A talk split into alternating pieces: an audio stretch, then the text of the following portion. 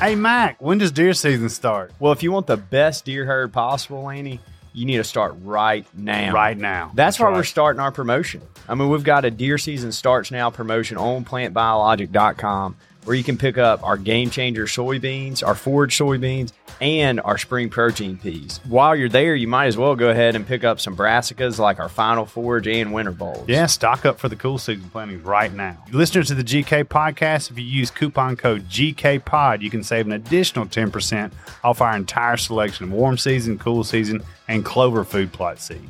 Get started today. Visit plantbiologic.com for an unforgettable fall. Hi, I'm Jeff Foxworthy, and welcome to Gamekeeper Podcast. If you want to learn more about farming for wildlife and habitat management, then, buddy, you are in the right place. Join the Gamekeeper crew direct from Mossy Oak Land Enhancement Studio as they discuss the latest wildlife and habitat management practices, news, and of course, hunting. There's no telling what you'll learn, but I'm going to tell you, I bet it's interesting. Enjoy. We're live in three, two, one. The original, The original counter downer. That's exactly right. Oh, Cleve in the house. Appreciate you could join us again there, Cleveland. 101? Is this 101? It is 101. Wow. How about what? that? How appropriate, since it literally is 101. Yeah, It is that's outside. right. It He's is the hot. first guy. It is hot. There's Toxie drinking out of some kind of thermos That's Stanley, maybe. Stanley. Have you seen those thermoses? Yeah, those are hey, They're amazing. better in bottom Bottomland. Look at that thing. Now, Uh, where can- it's supposed to be for coffee, but it's great for everything. I bet it is. Well, these times, you know, you need cool water now too. where can so. a guy get one of those in Bottomland? Uh, it's Stanley. yeah, Stanley.com. Wherever, wherever Stanley products are sold, which is a lot of places. It is. That Yeah, is that's a- like the trendiest thing right now. The this forty ounce mug. Yeah, my Um, daughter has one, and she had to get on a waiting list to be able to get one from them. But the the coolest mug ever, and it keeps stuff hot all day or cold all day. This is pretty amazing. You can like if you're going to be outside, like we're doing right now, like we're doing some spraying, Sweat. and some work on working. Yes, Yes. it's dangerous. Just throw one or two ice cubes in this thing in the morning. It stays cold all day long. So that's kind of my go. Plus, it's sealed over. You can put it in the dishwasher and all. So it's definitely my go-to. I'm gonna have to get that 40 ounce. Yeah, and, you- and you, for me, I got a relatively new pickup for the first time in ten years, and it's spill free. What? No way. My other one smelled like coffee a month into it, so it's I guarantee you, I it's can pretty still- handy. It, it'll also make a good martini shaker in a pinch. There you go. Well, look, guys. Well, let me start. Well, welcome to West Point, Mississippi, home of Mossy Oak Brand Camo, the Gamekeeper Studio, episode All things 101. Mossy. Oak. Oh yeah, there it is. Yeah, we're we're real excited, and I can't believe we had this much to talk about. No, I know we do. well, look, before we get started, we got some great guests, and I'm going to introduce them in just a second. But Jason, we we- the the winners have been. Uh, well, I'd like for you to announce the winners by name. They already know what. Uh, but What they could- won? could- yeah, let's tell the world who won. Yeah, yeah, they've all been contacted, all replied. So So nobody didn't claim their prize, so I, we had nothing left over. They all claimed immediately, it that morning. exact day. Golly. So Huh, that's good. it was uh, it was pretty good. So the grand prize, the A5, was Bennett Wilson. Uh, the two hundred fifty dollar gift card for Gamekeeper Fieldwear was Justin Carr. The Leupold sunglasses was Josh Levy. Russell moccasins was Terrell Singleton, and the Gunner Kennel was Elliot Anderson. Man, good winners. They were all excited. Well, good. Yeah. That was fun to do. Yeah. So Those are some uh, great products and great brands. Woo. No doubt about it. Yeah, I, I, I totally agree. And so, well, while we're moving forward, Richie, uh, Br- uh, our guest Bronson has lost his contact. So if you can work on re- uh, restoring Bronson's contact, I'd appreciate that while we while we keep. Well, he might just have to- Yeah, the back legal disclaimer one more time. It's not from my gun safe. It's from Browning, directly from Browning Arms. So I don't get in trouble for, you know, Bobby's trying to get me in trouble. Hey, that might get that. just Someone having fun. registered or whatever. They It's get him on the directly straw from balls law. our good friends at Browning Yes, it Yeah. made it possible. You know, Browning makes safes. Yes, they do. They make some good looking. Now, they make safes, all so. kind of good gear. Well, we're having fun industry. with it. It's a brand new gun, unfired. Uh, Toxie's uh, never touched it, as a matter of fact. So, and let me just tell you, that's probably a really good Yeah, it's thing. new, No, no, new in the box. Never misses the chance. Can't believe it, man. Yeah. Okay. So, Jason, I just want to congratulate you. That was the best run contest we've ever done. Sure was. Uh, uh, Absolutely. Give the man the horn. That's Yeah. what you tell everybody, Bobby. Ah, go, Jason. Yeah, we sure appreciate you, Jason McKellar. So, uh, what, what else have we got to cover, Laney? You know, I'm just uh, kind of in a whirlwind over here. It, it is game keeping season, so you know it's a whirlwind It is. around here. We're thinking I, I can't even keep my mind straight, which is you know hard for me to do anyway. It's impossible. It's impossible to do, especially this time of year. So Doctor, what are you doing right Move now? Move it or lose it time of year. Yeah, are you- Preparing to drain the swamp and praying for rain at the finishing time. up on some crop stuff we planted for uh, doing a little clover spraying.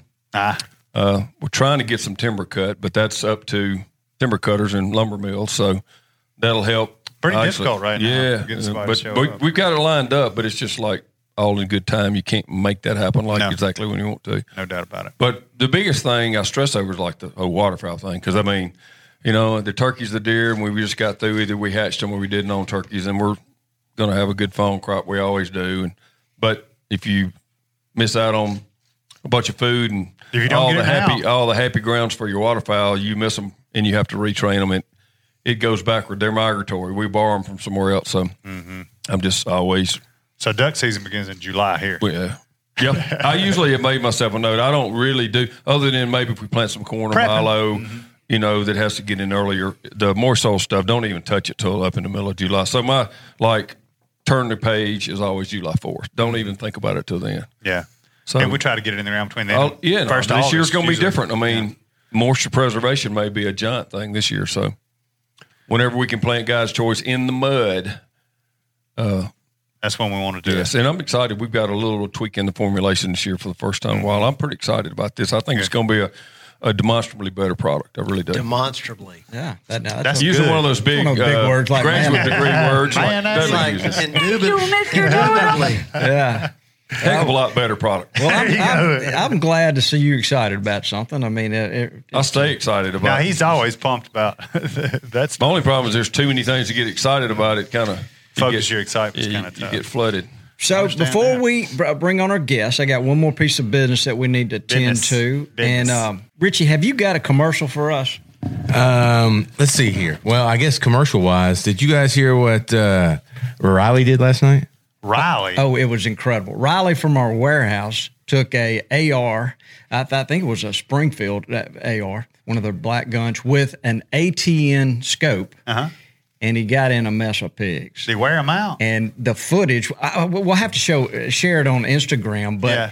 he uh, the look there were probably 15 pigs, and he shot 17 times, and when it was all over with, there, There were three one dead pigs. Oh well, One dead. I was thinking one, three's better than one. So, so I'll say this: he, he killed three pigs with the first four shots, Yeah. or he hit three pigs with the first four shots.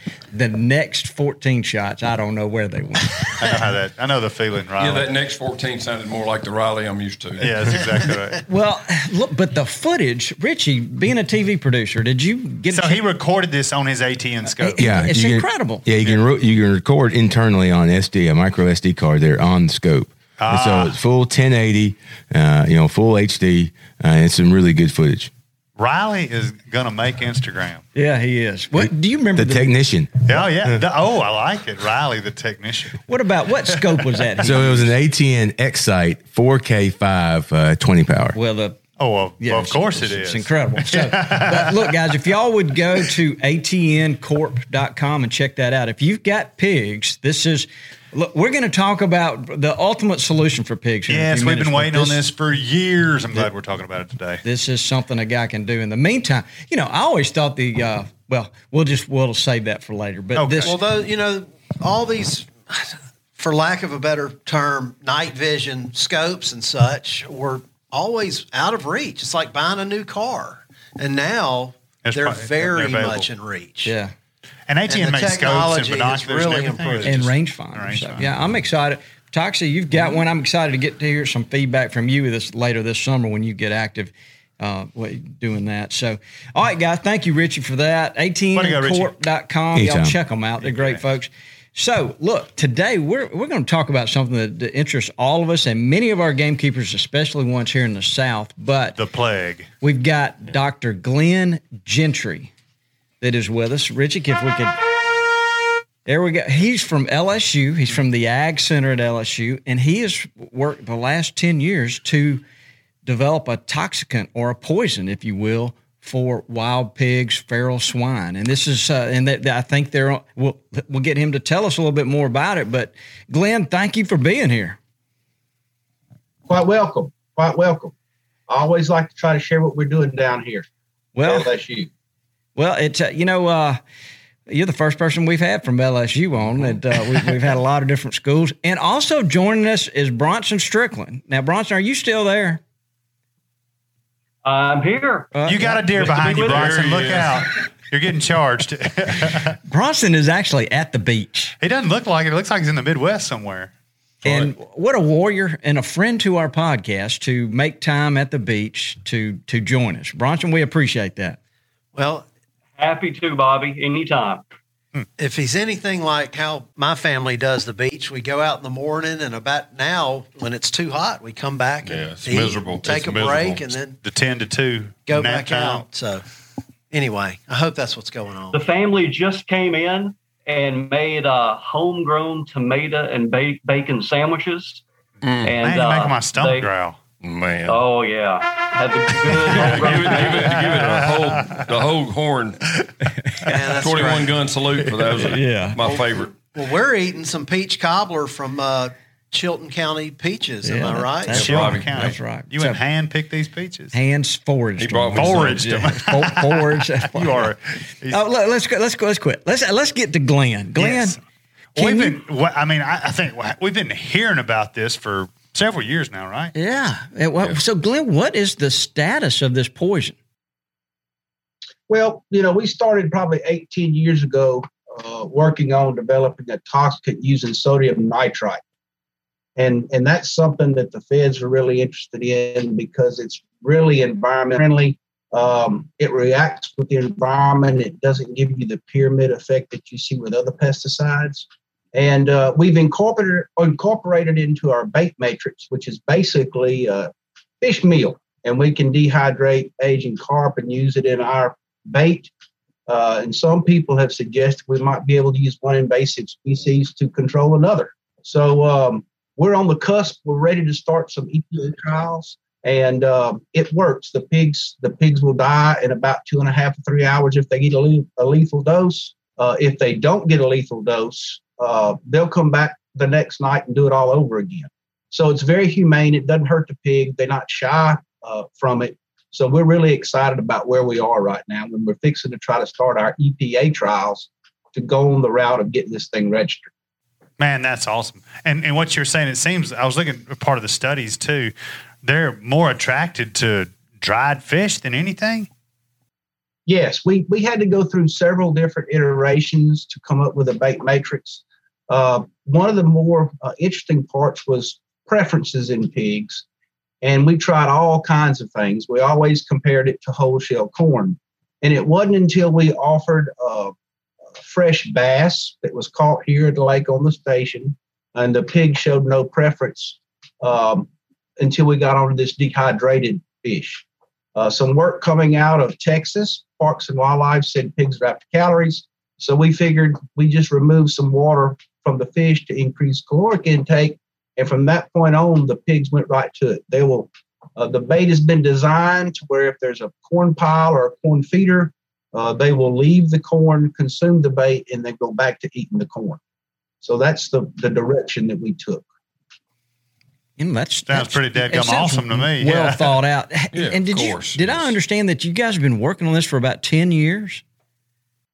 Yeah, it's it's been about eight to ten years. You know, they they came to me. I'm a reproductive physiologist, so I'm used to artificial insemination and and that sort of thing. And they were looking for somebody to head up these studies on pigs, and asked me if I thought I could kill pigs, and I said, well, yeah, it should be a big issue. Uh, turned out to be a bigger issue than I thought, and and so it's taken us about eight years uh, to get to where we are right now. Once you go through the preference trials to figure out what they like, how do you incorporate it in a bait?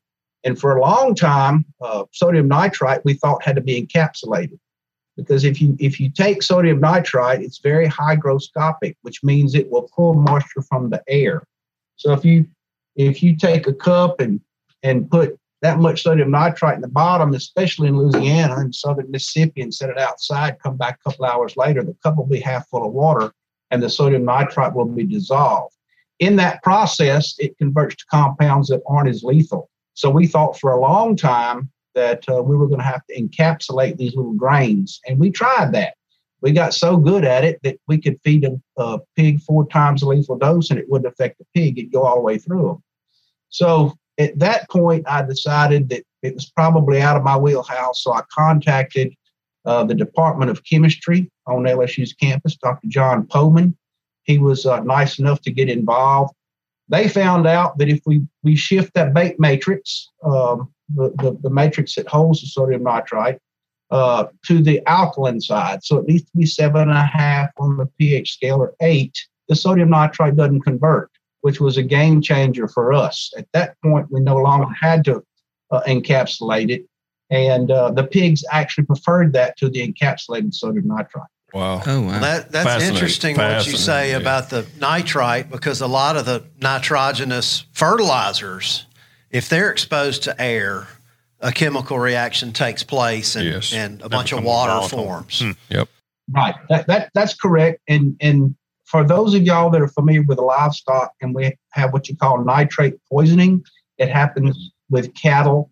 Basically, if you spill a bunch of uh, ammonium nitrate or or urea on the ground and they consume it, it can kill them. It's the same process that that happens to the pigs. Is when they consume the sodium nitrite, uh, their blood can no longer carry oxygen. So basically, they just suffocate from the inside out. And what about uh, any residual effects to humans if they ate them afterwards? Uh, interestingly enough, we did some uh, lethal uh, LD90 trials, which was a, a trial to determine the lethal dose to kill 90% of the population, which is a standard in toxicant work. And uh, we found it in pigs to be 188 parts per million. Uh, when we did the studies, uh, and we went all the way up 210 parts per million, we killed pigs. So when you when you run it through the statistical database, it tells you that, that it's 188. The FDA says that humans can consume up to 200 parts per million in a finished human product. So basically, it takes less to kill a pig than we can consume and be all right, according to the FDA. And and this is pretty common preservative in, in bacon, isn't it? Yeah. I mean, Now, if you- if- Ironically. if you had if you had bacon this morning or sausage, you consume sodium nitrite, Yeah. uh, sodium nitrite. and there's How about that? nitrates as well, but this is a nitrite, correct? This is nitrite. That is correct, not nitrate. Okay. Nitrite. I did a little study and and uh, supposedly we get uh, about eighty percent of our intake just from eating vegetables, uh, not even not even cured meats. Uh, you know how you Is see, that naturally occurring? You think it's through the you know, like you can get bacon and it says no artificial preservatives. Well, Right. they're using like celery Celery. celery juice Yeah. now because it It's a nitrate or a nitrite. uh, that I don't know. I know it is They one, perform similarly. So, Glenn, what about uh, like raccoons or possums or, or, or even I'll, I'll say this: what bears? Is there any any other critters that this is dangerous to? Effective Oh, on you them? know, sodium nitrite will kill any mammal at the right concentration. Uh, interestingly enough, different species have different uh, critical levels. We don't know what a bear is. Um, rabbits are 500 parts per million. Uh, deer are about 207 parts per million. Pigs are 188. Uh, so within the bait design and the delivery system, we've tried to build in some safeguards to where when we put the thing on the landscape, we want to make sure we're delivering it to pigs. That's one reason we work real hard on getting them to leave the corn to consume the bait and then go back to eating the corn. So yes, it is detrimental to to most mammals at the right concentration. Yeah, but at least the wisdom of the fish, they consume it. But I would think that would be very rare for deer to yeah, I would. ingest or Well, eat or crave any of that. That'll and quite a few Yeah. actually. You know, we we we have uh, captive whitetail on the station in Red Deer uh, here at, at Ottawa Research Station, and we took baits that did not contain sodium nitrite but had everything else in it, and put it in the feeders where they eat their feed, and the deer ate around them. They didn't even come close to them. Yeah, we did find out though that crows love it. So crows come in. Uh, anything that consumes fish, raccoons would love it, bears would love it, uh, that sort of thing. do you anticipate that it will be become um, in come into effect as just a totally just a federal or state control thing where consumers be able to buy it? We have to get licensed to use it. I mean, what do you think If you were just guessing, I know I'm asking you to. If, if uh, I was gonna, if I was gonna guess, I would think at the very least you would need a private pesticide applicator's license to buy it. okay, Uh, probably more likely it's going to be a commercial uh, pesticide license, but the regu- the regulatory uh, agencies in each state will have to determine that. right.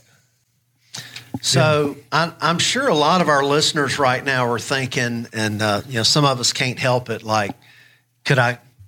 Would it be okay if some other nest predators got it? You know, and I, I'm assuming that's not going to pass muster with the feds. And so this delivery device, uh, can you explain that more and how that works to keep the non-targets away? Well, uh, what we've developed uh, here is basically a cellular based system. It works very similar to the gates that they use to catch pigs. So a camera picture comes in uh, on a corn pile or a wildlife feeder. Uh, if there's pigs there, you can text the machine. It will release a predetermined number of baits onto the landscape. Um, and then basically you're going to have to go back out there and, and uh, look afterwards to make sure there's none left on the landscape. Um,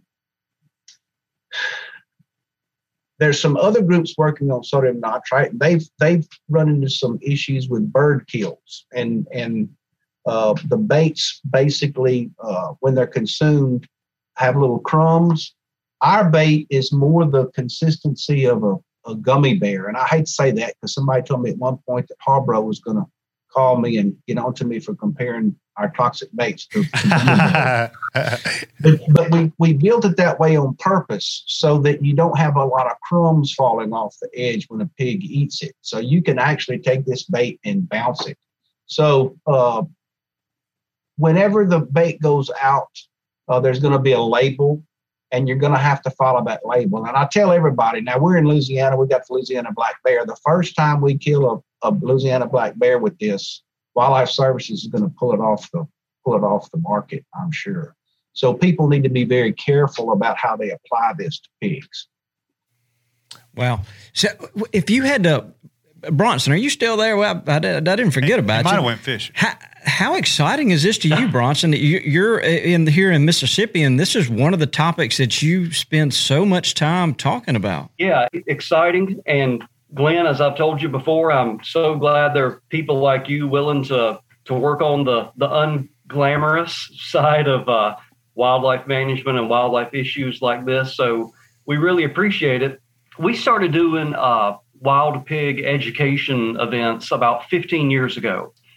And uh, I remember those very first meetings saying that we're probably three to five years away from having a toxicant because it's literally been talked about for, for that long. But there have been so many issues, like Glenn was talking about. It's it's not just coming up with a humane and effective toxicant. You got to think of the the secondary issues and the non-target species. You got to think about the regulatory mechanisms and hoops you're going to have to go through.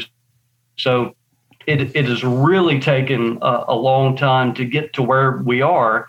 And as Glenn mentioned, there's uh, the U.S. Department of Agriculture is also working on a similar sodium nitrite based product and delivery system. And uh, there's also a warfarin based toxicant that uh, it's not, uh, it hasn't been labeled in any state yet, but there's hopefully five to 10 years from now, we're going to have a lot of different choices, options of, uh, of what to do. So, Bobby, I guess I'll come back to where you started with the question. It's very exciting. Very happy that we have more tools in the toolbox. But I, I will say this, and I, am not going to shock Glenn because when I say this, because he and I have talked about this, this isn't going to be a magic bullet. It's not going to be we've got a toxicant and we're going to do like uh, USDA does with uh, rabies and raccoons where fixed wing aircraft just flies and drops baits down uh, throughout Alabama and Georgia, et cetera. It's not going to be like that. It, it, it's going to take a lot of uh, time. You're going to have to have qualified people that are going to be able to deliver the toxicant. And I, the way I say it is it's just going to be yet another tool in our pig management toolbox. So uh, when I look, Glenn, when I look through your presentation, thank you, Bronson.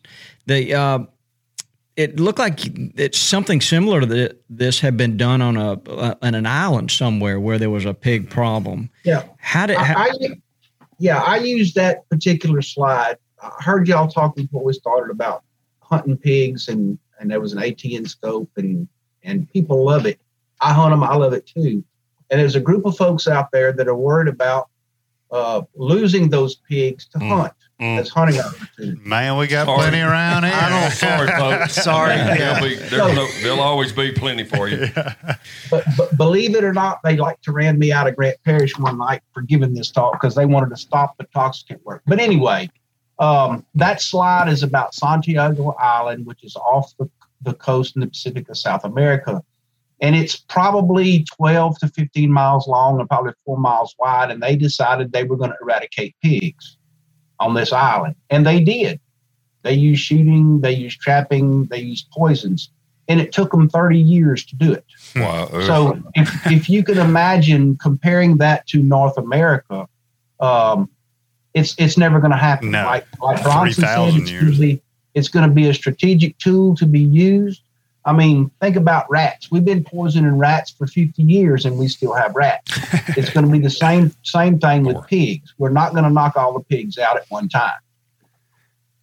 well, I uh, I kind of was hoping for a little bit different tone to Yeah. this uh, th- this podcast. Well, hey, it's a great but- tool, you know, And and, we've been struggling. I mean, even trapping, and shooting, like everybody said, nobody can get ahead of them. So Well, anything yeah, we can put in so our arsenal to help us, we got to. beyond the, the the news breaking news about the toxicant and this you know where we are on all that is and you're talking to two people who have probably gathered as much data uh, whether it's numbers or just anecdotal on hogs and all the situations going on there. So it'd probably be great to you know to talk about that because they do know as of today what are some of the best things and techniques to, to use to because you know on just like for me all i can do is my place. So Right. you know i can work on that. And it's, you know they'll be right back but you can help uh you know a lot by taking some out uh certainly relieve the pressure if they're not quite as dense i mean they're so smart usually if you give them much pressure they kind of move on and you know become somebody else's problem. I mean, for, for at least now. So, I mean, that's one thing to talk to them about because they, they're in the middle of all that, especially Bronson, you know, the things that are people are having success with today. yep, Bronson, can you address some of that? Yeah. So I guess it's. Uh, I think Glenn made a, a great comparison there with uh, with rats or anything like that. Yeah, he did, actually. Um, the uh, pi- pigs are, are literally everywhere now in, in the South. In the South, and uh, sure in Louisiana, similarly, I, I say I think there's pretty much uh, a lot of evidence there. There's at least a pig in every 82 counties in Mississippi. Some places a lot worse than, than others, and typically when you start seeing success, it is people working together in a cooperative. Yes. So it's just very easy to imagine if you have three or 400 acres and you've got people all around you that uh, uh, are not doing anything to, to trap pigs or, or kill pigs in any way, you are never going to get rid of them. They are providing the refuge adjacent to you. And so we see now with programs, and there's a lot of programs. I'll let Glenn speak for Louisiana, but a lot of these programs are in common. We, we now have Wildlife Services aerial gunning programs. Uh, the Mississippi Department of Ag and Commerce, CS, has a pilot program as well in certain counties of Mississippi. So we're really trying to get the word out that it, it's a landscape level issue. Controlling pigs is not a 300 acre problem; it's a 3,000 acre problem or greater. yes. And so county, it, yeah. it takes a lot of people and a lot of effort and a lot of time to be able to make some some real tangible progress. One one thing I do tell people in other parts of the country that have never had them, and they say, "I hear they're ten miles away. I hear they're five miles." Oh, I saw the first one. I was like, "Whatever you do, get on top of it as soon as they show up, and you'll be so much." So so glad you did down Right. the road. I think if you don't have them, you do not. The best term I've ever used, I still use it every day and talk about. It. They are literally like a biblical plague. I can't imagine locusts was this bad. They're that bad. you just can't do anything, and they're so devastating. Especially in the kind of terrain that's almost impossible to, you know, find them and get them out of, and you know, Sure, like a swamp bomb, yes, like what, what yeah, we've got. Impenetrable swamp, swamp type places. It's so frustrating. Yeah, and I, I mean, uh, they're showing. I I recreate a lot on public land, and uh, it's just exponentially how b- bad it's gotten in recent years. Uh, they're everywhere. and not only are they everywhere, they're depleting the resource for the other species. Is the you know the You know, I of the main grew up with them hunting on the lower Alabama River with Daddy in all those years, and they had them, but those they and they you know they trapped and they shot, but that was a a uh, feral pig that had gone wild, evidently Uh, uh, for a long a long time ago because that's fifty years ago they had them. These are different. They are the density and the problem that they give is just and guess what I'm getting at? Those hogs I grew up with could coexist okay with deer and turkeys and everything else. These don't. They take over everything. They destroy. They move to a location, wipe it all out, move on to the next. It's crazy. There's just so many, and you can't get ahead of them. Yeah. So, Glenn, are you hearing stories like that? Uh, obviously, your your ear is uh, in the wind of pig talk. Ye- yes, we, we hear the same thing in Louisiana, and and and part of the reason that we where we are, number one is the reproductive rate of these things. I mean, it's astronomical uh, if you look at the numbers. But the other reason that we're where we are is because of people transporting pigs to different parts and releasing them to increasing increase their hunter opportunity.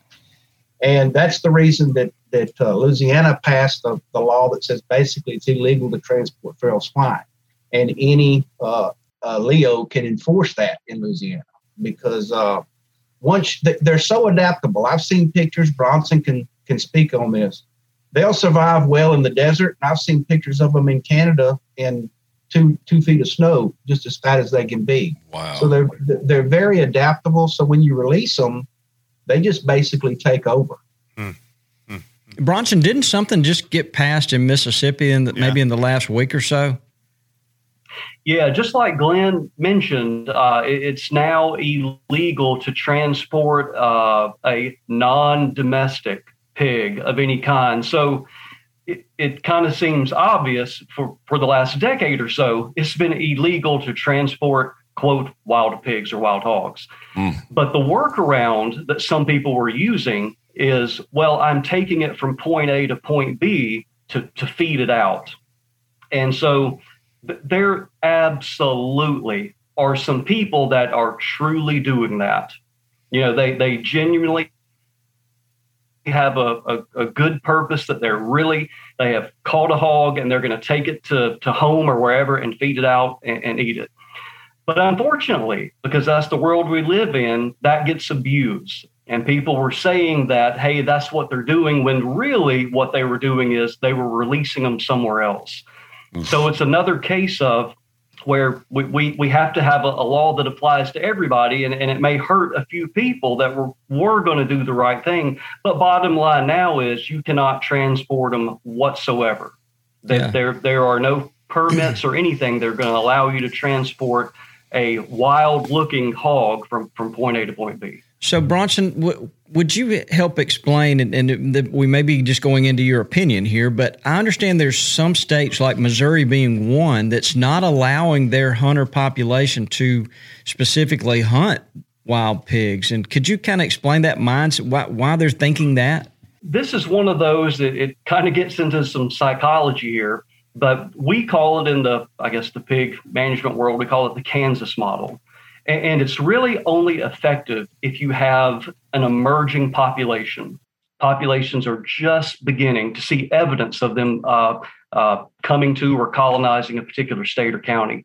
A- And, the logic is what Kansas did is that um, they were go- not going to allow people to hunt wild hogs in Kansas to completely remove the incentive of people moving hogs to Kansas for the purpose of hunting. Hmm. Does, does, does that make Yeah, well, I see their, what yeah, they're- I see what they're going, what they were mm-hmm. going for, for sure. And I'm not going to be one of these people moving and releasing wild wild pigs in, in Kansas. And so you have a lot of different places like that. Tennessee did that about a decade ago. and I think it helped. They were seeing wild pig populations pop up county to county throughout the state from from west to east, and so they just made it illegal. You can no longer, as recreation, hunt wild pigs. So that removes the incentive Right. of you moving them and releasing them. Now you sit back and say, well, what does a landowner do? Well, of course, in Tennessee, a landowner can can still hunt them. A landowner has the right to do that, Right. but it generally removes the incentive of people moving them around the landscape and turning them loose. Yeah, man, I think about some And that's of those, one that it's really hard for I people remember to to under, understand that. Yeah. Well, I- like I you- think you know, about- you biologists and wildlife managers are, are saying, you know, kill them, kill them, but you're taking away kind of the purpose of it, and, and it's really intended for places where populations are just starting. Okay, that makes sense. I was just what I was going to say is one of the old tenets of wisdom from my dad. Would always say, "Be careful what you ask for, son, because you might get it." And I mean, those people doing this and moving them to an area have no idea what they're messing with. Yeah. And and I say that not out of like I do detest them. I hate to use the word hate. I hate to use the word hate, but there's no seeking a balance with this the bunch like we have. There's no balance. They completely turn the table upside down with all other things, and so that's why it's such a detriment to mm-hmm. the environment. It's just inc- unbelievable how destructive they are. Right? If you don't have them, and I guess different terrains are different, you know, and they're worse. And particularly the one right around here at home, worse than anywhere. Um, I've never seen anything. We got a lot of stuff taken away what we do as land managers, gamekeepers, as hunters and stuff, but I've never seen anything the destruction of what pigs do with nothing else. So, hey, Glenn, can you uh, and you're or Bronson, you either, but uh, can y'all speak to the dollar amount nationally that they are attributing to wild pigs? Crop damage. I think the last number I, I saw, it used to be one and a half billion, but I think it's over two billion now, if I remember right. That was just on me right there. Yeah. Damage. That ain't counting how Like many crop turkeys they ran damage? off. That's right. That's just crop damage. And uh, Shaun Tanger, I think he works now up there with Bronson and them in Mississippi. He was an ag economist, did some work just in Louisiana.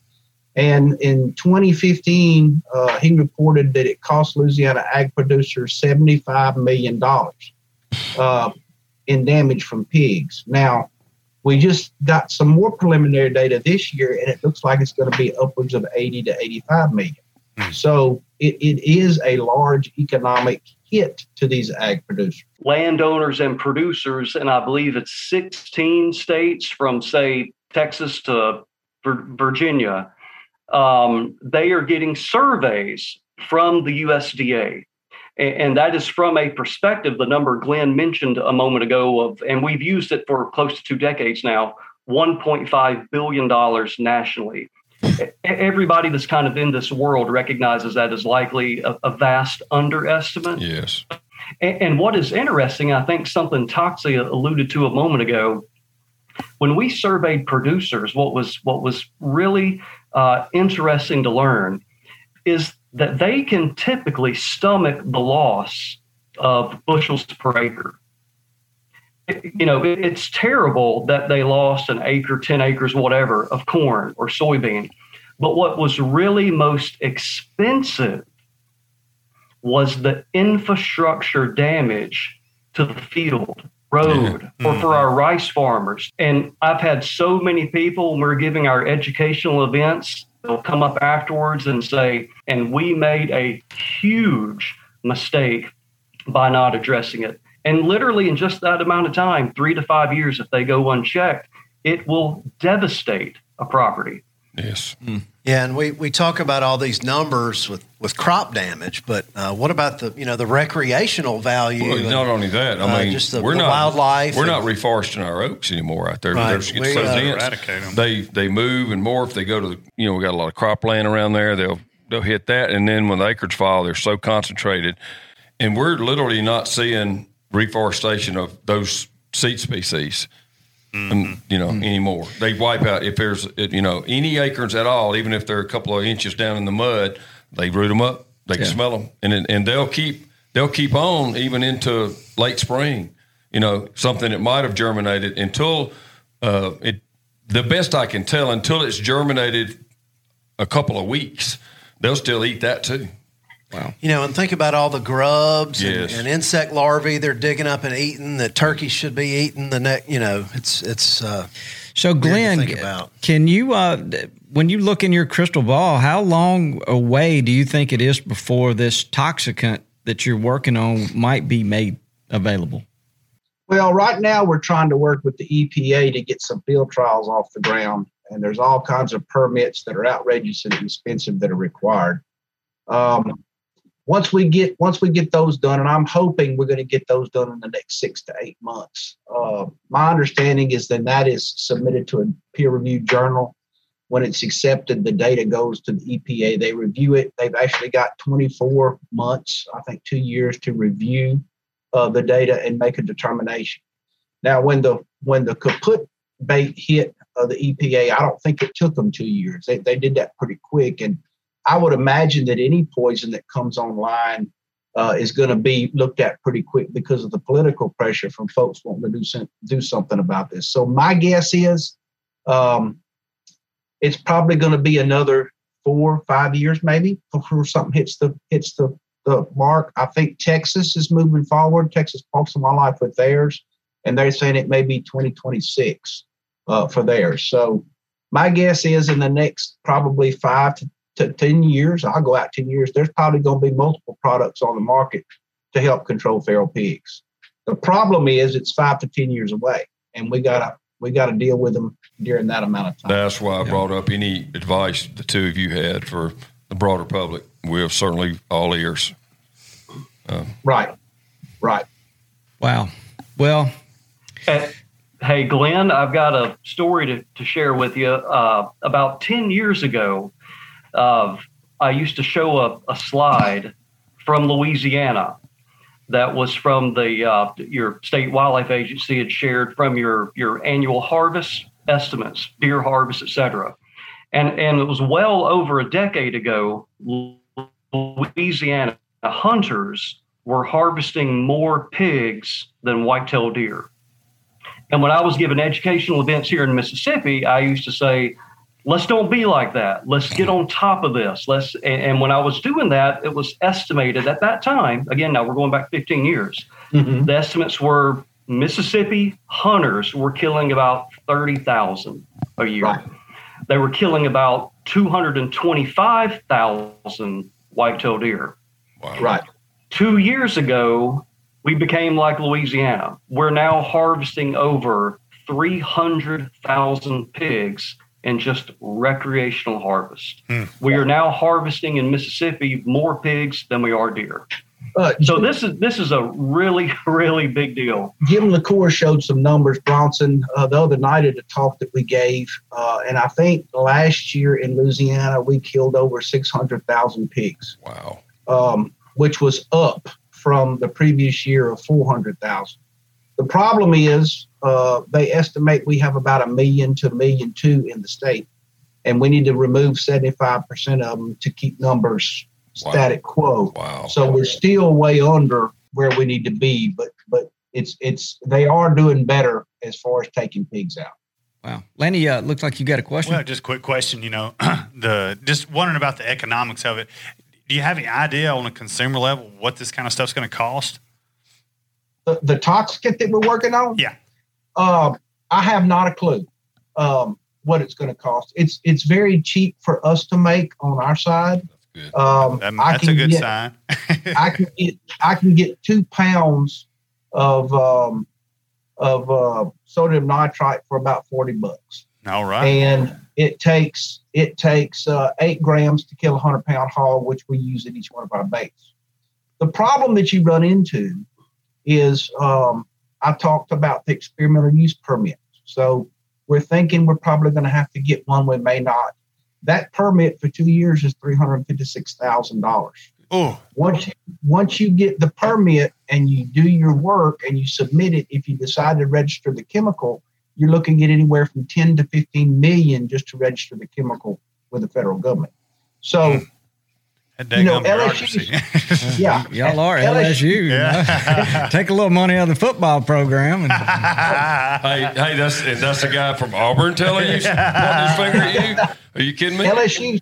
I think LSU's position is this: we're not interested in getting into the uh, the of making and selling of pig toxicant. Probably what's going to happen is we're going to end up selling this package down the road after we show that it works, Right. and then another company will take it and run with it. So to answer your question, Sure. the ingredients are relatively cheap. hmm The the red tape you have to go is pretty expensive. So I, I couldn't begin to tell you how much it would cost.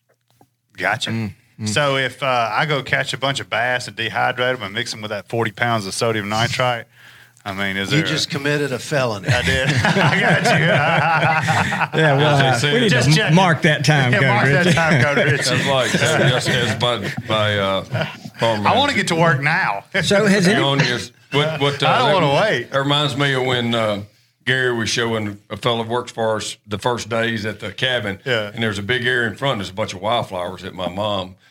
So there's weeds and stuff in it too, but it's a beautiful little area right there. But the point being, it's like he was asking, how do I, where do I mow this? Where do I weed eat? Where you know, do I, you know, do I do down the lake? Do I fish feeders? Just the ins and outs Yeah. of being out there. And he said, that's kind of a grown up spot right there in front of that cabin. You need me to knock that down? He said, if you mess with that, you on your own, brother. that's Miss Evelyn's spot. So that's right. Laney, if you do that, you're on I'm your on own. own. Yep. hey, Glenn, uh, Toxey raised his hand when he said y'all were doing doing some some trials. I think he might want to Put me in, coach, if I need to qualify for a spot. Yeah, and our local wildlife refuge. Yes. Yeah. Ugh. You won't have We- a we- problem getting up that. I have not a problem with people volunteering their places for these trials. I trials. bet. I what bet. we're trying to what we're trying to do is is in cause convince them that it's limited field trials, so we don't have to pay the three hundred fifty six thousand. It- And we're going to start right here on our research station uh, and stay three hundred yards from the property line. yeah, and I don't, I don't mind at all if y'all limit it to just my place. That'd be great. So, Glenn, is there anything about this that w- that we haven't asked you that you need to make sure that you speak to? No, it's it's just one of those things. In in you know, people need to understand that it is going to be a toxicant, even though it's in our food, and we have it in bacon as a preservative and that sort of thing. They do need to realize that it is a toxicant, and it is toxic at certain levels to people Right. and other animals. So we need to be very careful how we apply this, the one that we work it on, or whichever one comes to, to market, because if it's done improperly, it's going to be a problem. Um, we talked about the, the crumbles uh, from the work that was done with uh, the Texas group.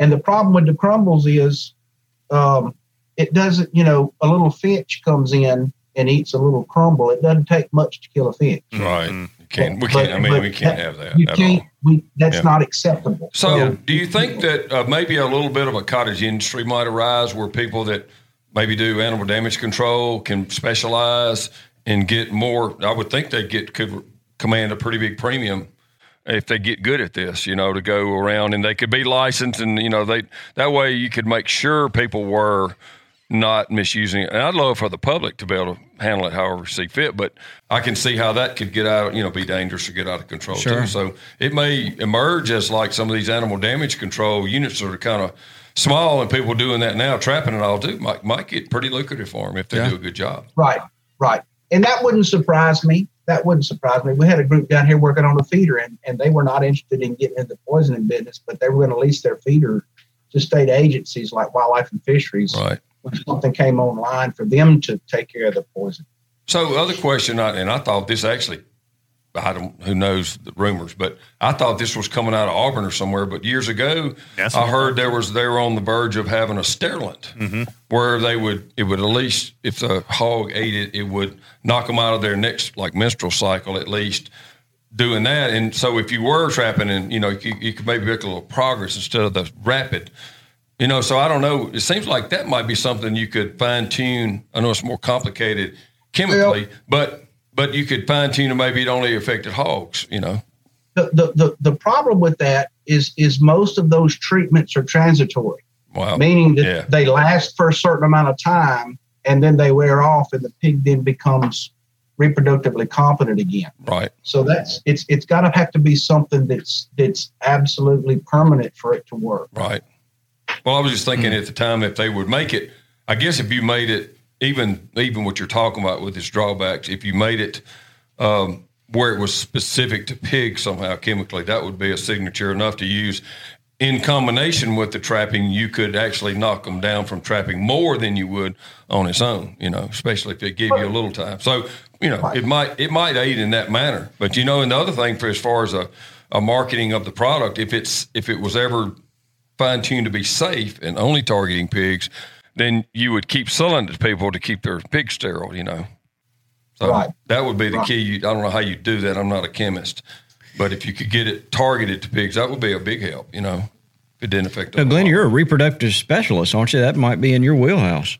Well, uh, you know, the, the problem in, in, is that pigs are, are so close to humans. I mean, we use pigs to produce organs and, and heart valves that we put in people. So, so the, the, the problem is you're going to have to get it in such a way that it's only um, affecting pigs, and then you have to worry about the domestic pig population. Yes. Now in Louisiana, we don't have a whole lot, but I think if you go to Nebraska and some of those states, and I don't know what it is in Mississippi, but there's probably more pigs out there on a commercial basis. So um, there's things that you can do, but you have to be very, very careful. Uh, there is a school of thought about using um, uh, some of these wildlife diseases that can be infected and and given to pigs, and then pigs venereally pass those to each other that will work for sterilization. But up until this point, nobody's really been uh, open to that idea of putting it on the landscape. And Bronson can probably speak more to that. But that would, if, if something like that came along and you could be assured that it stayed in the wild pig population, then then then people would need to worry about having pigs to shoot because they're gonna they're gonna pass that amongst themselves. Is that like a venereal disease for pigs? Is that what I understand? No, man. That, Yep. You're a Yep. pro. That sounds like something out of a sci-fi movie. I know that's going to be dangerous. There are diseases such for. I know that I remember uh, the great uh, turkey biologist pioneer Dr. Hurst, and he did all that uh, groundbreaking research and, sh- and and he had. I remember him showing me a graph one time. And it was about a, I thought he said a seven year cycle in Mississippi where the raccoons population would grow and then distemper, I think it was, would nail them. 'em And I know it's different in different areas, but he said he could literally chart the success of those nests right in concert with you know the uh, one year trailing distemper every time the cycles of the bet. Anyway, my point is, are there any natural diseases that are coming up on their own with hogs that might knock them in the head? Um, there are a few. Um, the again, the problem though you run into is uh, people really don't want to introduce any more diseases into the wildlife landscape, Oh yeah, and then you have to worry about the domestic pig production. Even if it's just for pigs, you have to pr- protect those commercial pigs. What I was asking is Mother Nature doing. I certainly am not going to be an advocate for introducing a disease. Now, that's out of my bailiwick anyway, but that's tenuous ground. I can see that going astray. And we don't know the ramifications till 10 years down the road. I was just wondering about is there anything emerging in Mother Nature that, because, you know, just like Sure. Might even- raccoons and distemper or rabies, whatever. It, what is their headwinds? Because it, I, I, I do remember the place we had in Macon for so long that all of a sudden they just disappeared about eight years ago. And next Mm-hmm. They thing you know, we had a big rebirth, rebirth in turkey population. Now they're back thick again, but we never trapped them. We never hunted them back. Something happened naturally that knocked them out for, I don't know, four or five years. Sure did. And Black we had Panther. a big burst in the turkey population. Now that they're back, there's not that many turkeys down there. And kill one in probably three years. Bronson, you got a thought on that? Yeah, so wild pigs do have some diseases, natural diseases. Uh, pseudo rabies is one, swine brucellosis is one. Um, USDA samples for those all the time, various influenza viruses as well. But unfortunately, they're not really enough to limit populations at any broad scale. Right. So, like the example Toxey was mentioning, uh, absolutely that could be what happened, uh, but it's not something permanent and it's not something that we see over a very wide scale. Uh, but the biggest disease concern right now, we keep talking about the uh, uh, pork industry, is African swine fever.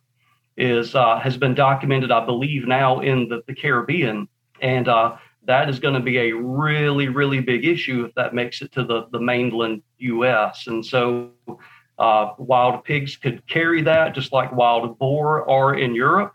And that is going to be of great importance, a serious issue to the swine industry in North America Mm. if it makes the, the mainland of the of U.S.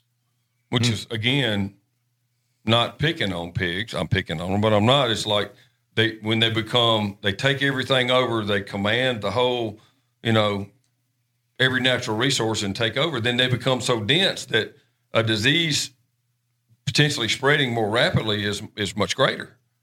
You know, so they're just a, they are just a, a ticking time bomb on so many A aspects. plague. Yes. Yep.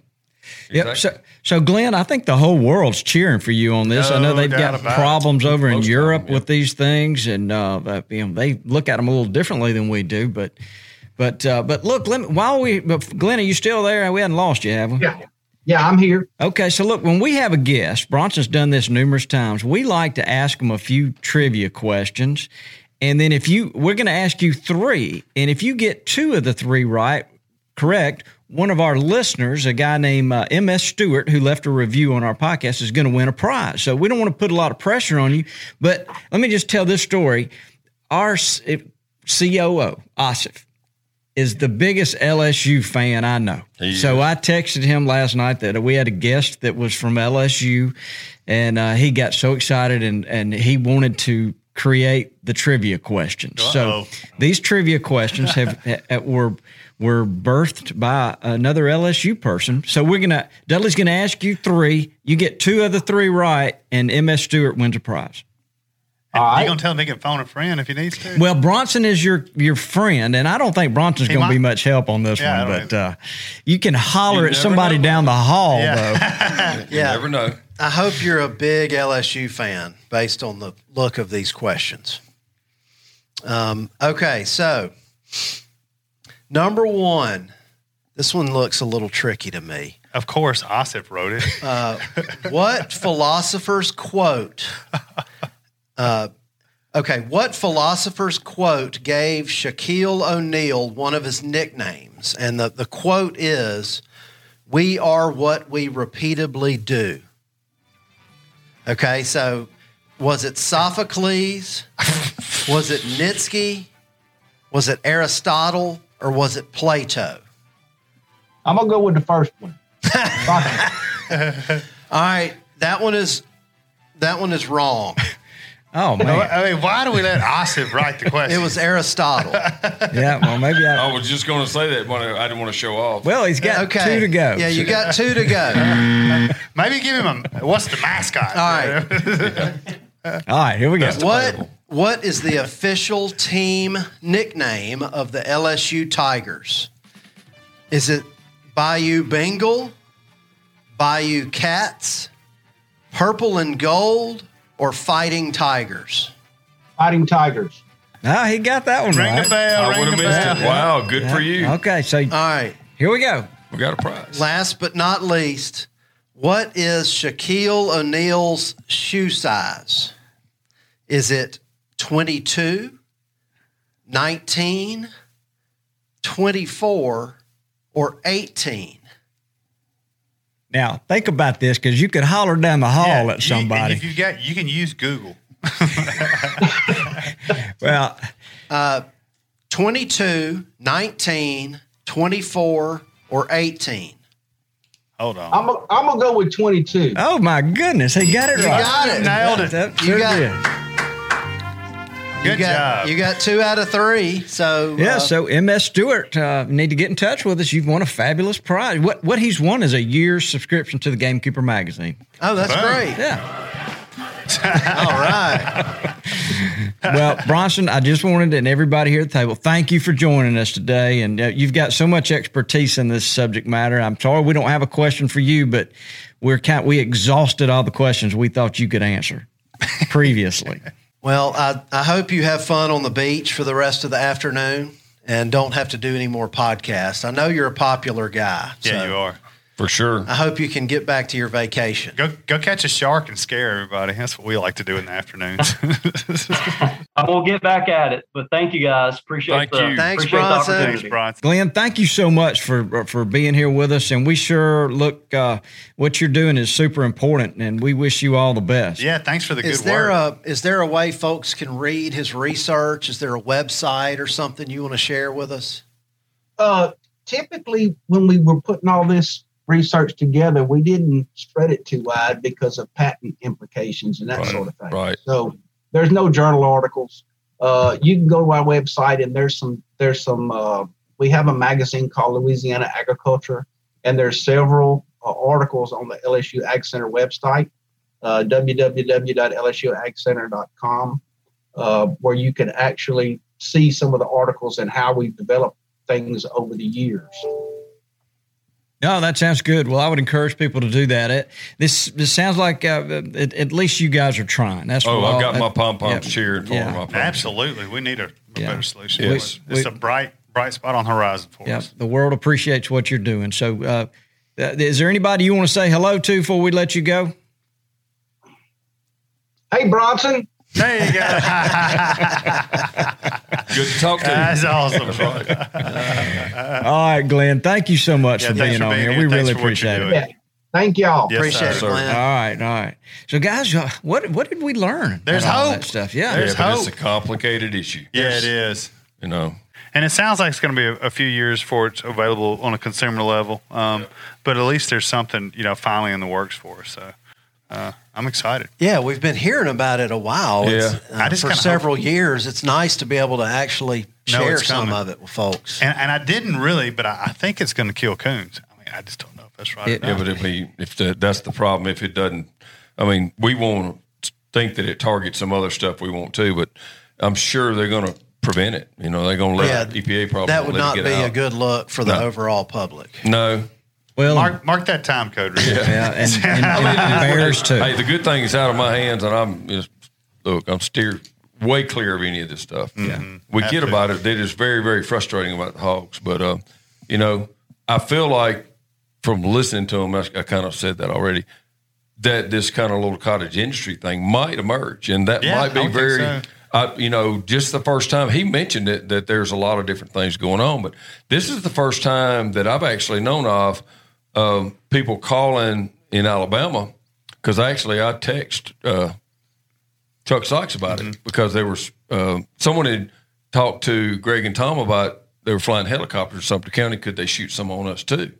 I was like, I want to make sure that's legit. And I checked with him. Oh yeah, that's legit. We're having that done. And Hmm. he mentioned I can't remember the name of a group that was doing it that was sanctioned by the state or whatever. And I remember David Hawley talking about they took out like 300 on some clear cut on somebody Nice. from a helicopter or something like that. Wow. Some such number.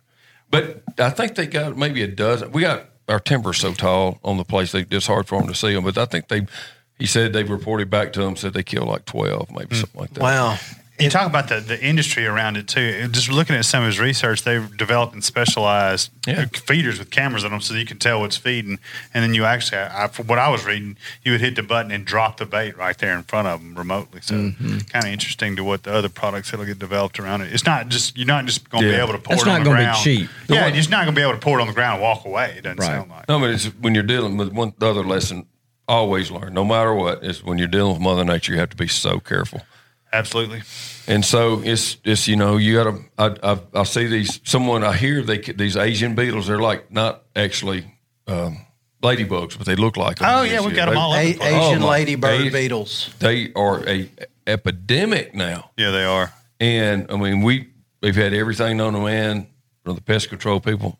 Evidently, they were brought in to control like an aphid for cotton or something. but, Uh, is there anything that we have brought over here from No. another country with good intentions that has turned out with good results? I don't know that there Sha- is, but I, I'm sure there is. But to Dudley's point, not very many, I don't think. Yeah, so Except for it just goes to show we, we need to quit experimenting with that kind of stuff. just let, be careful. So they Mother Nature. infect y'all's cabin, is that right? Yeah, for some reason, yeah, and they leave a, a eggs, I guess, in every fall all the way through the winter.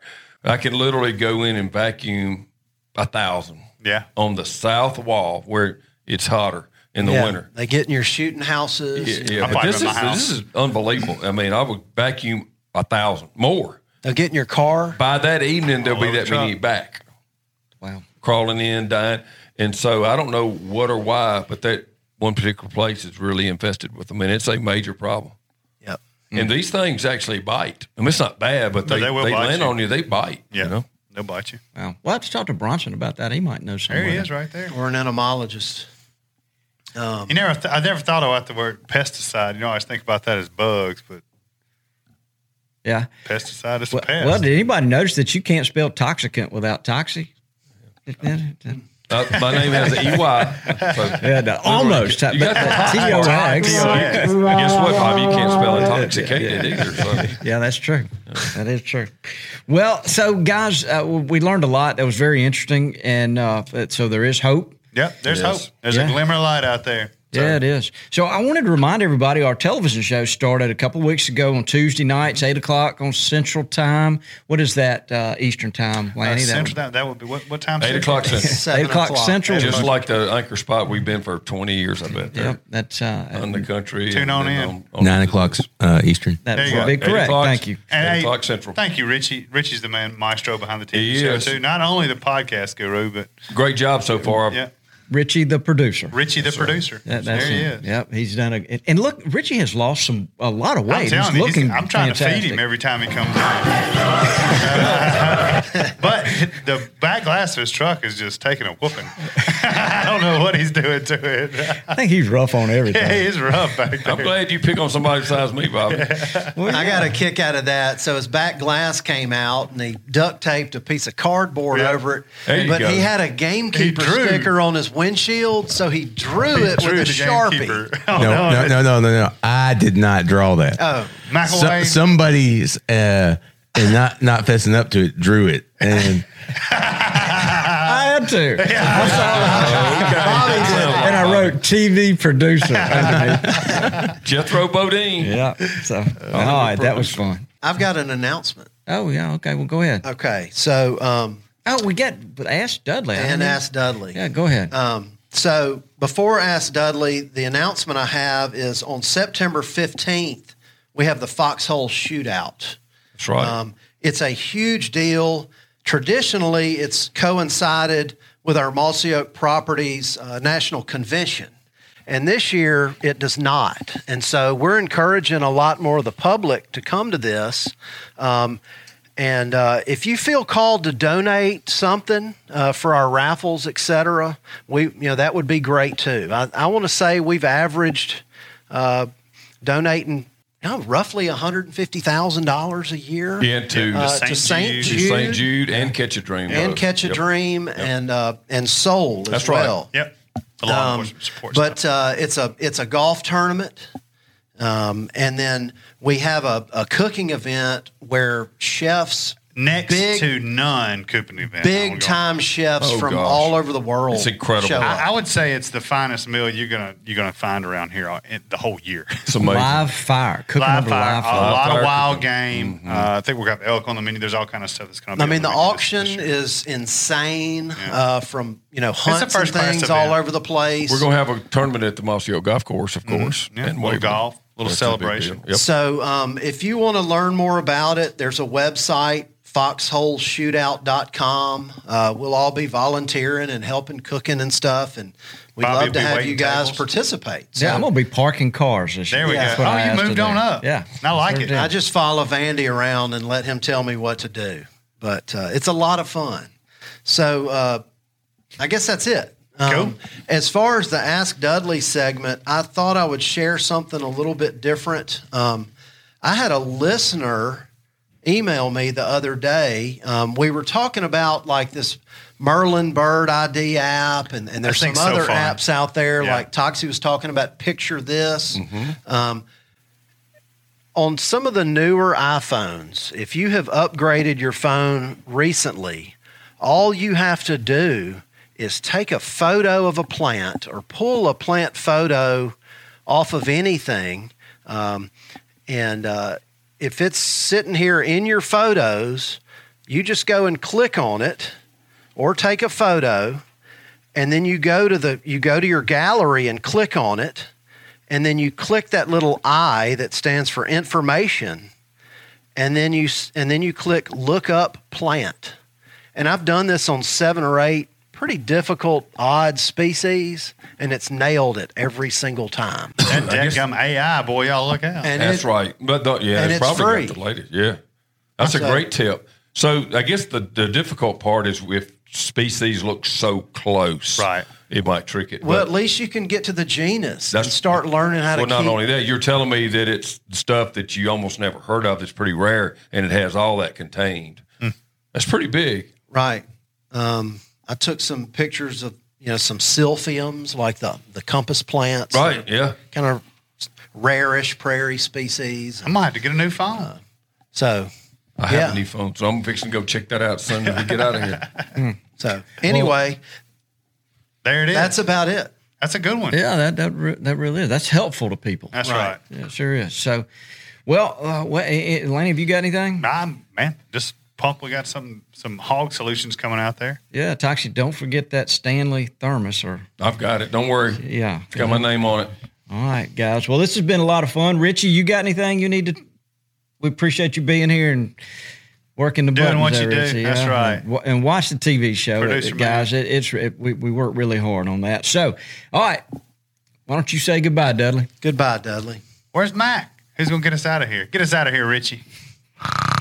Thanks for tuning in to this week's episode of the Gamekeeper Podcast. And be sure to tune in again. Subscribe to Gamekeeper Farming for Wildlife magazine and don't miss the Mossy Oak Properties Fistful of Dirt podcast with my good buddy, Ronnie Cuz Strickland.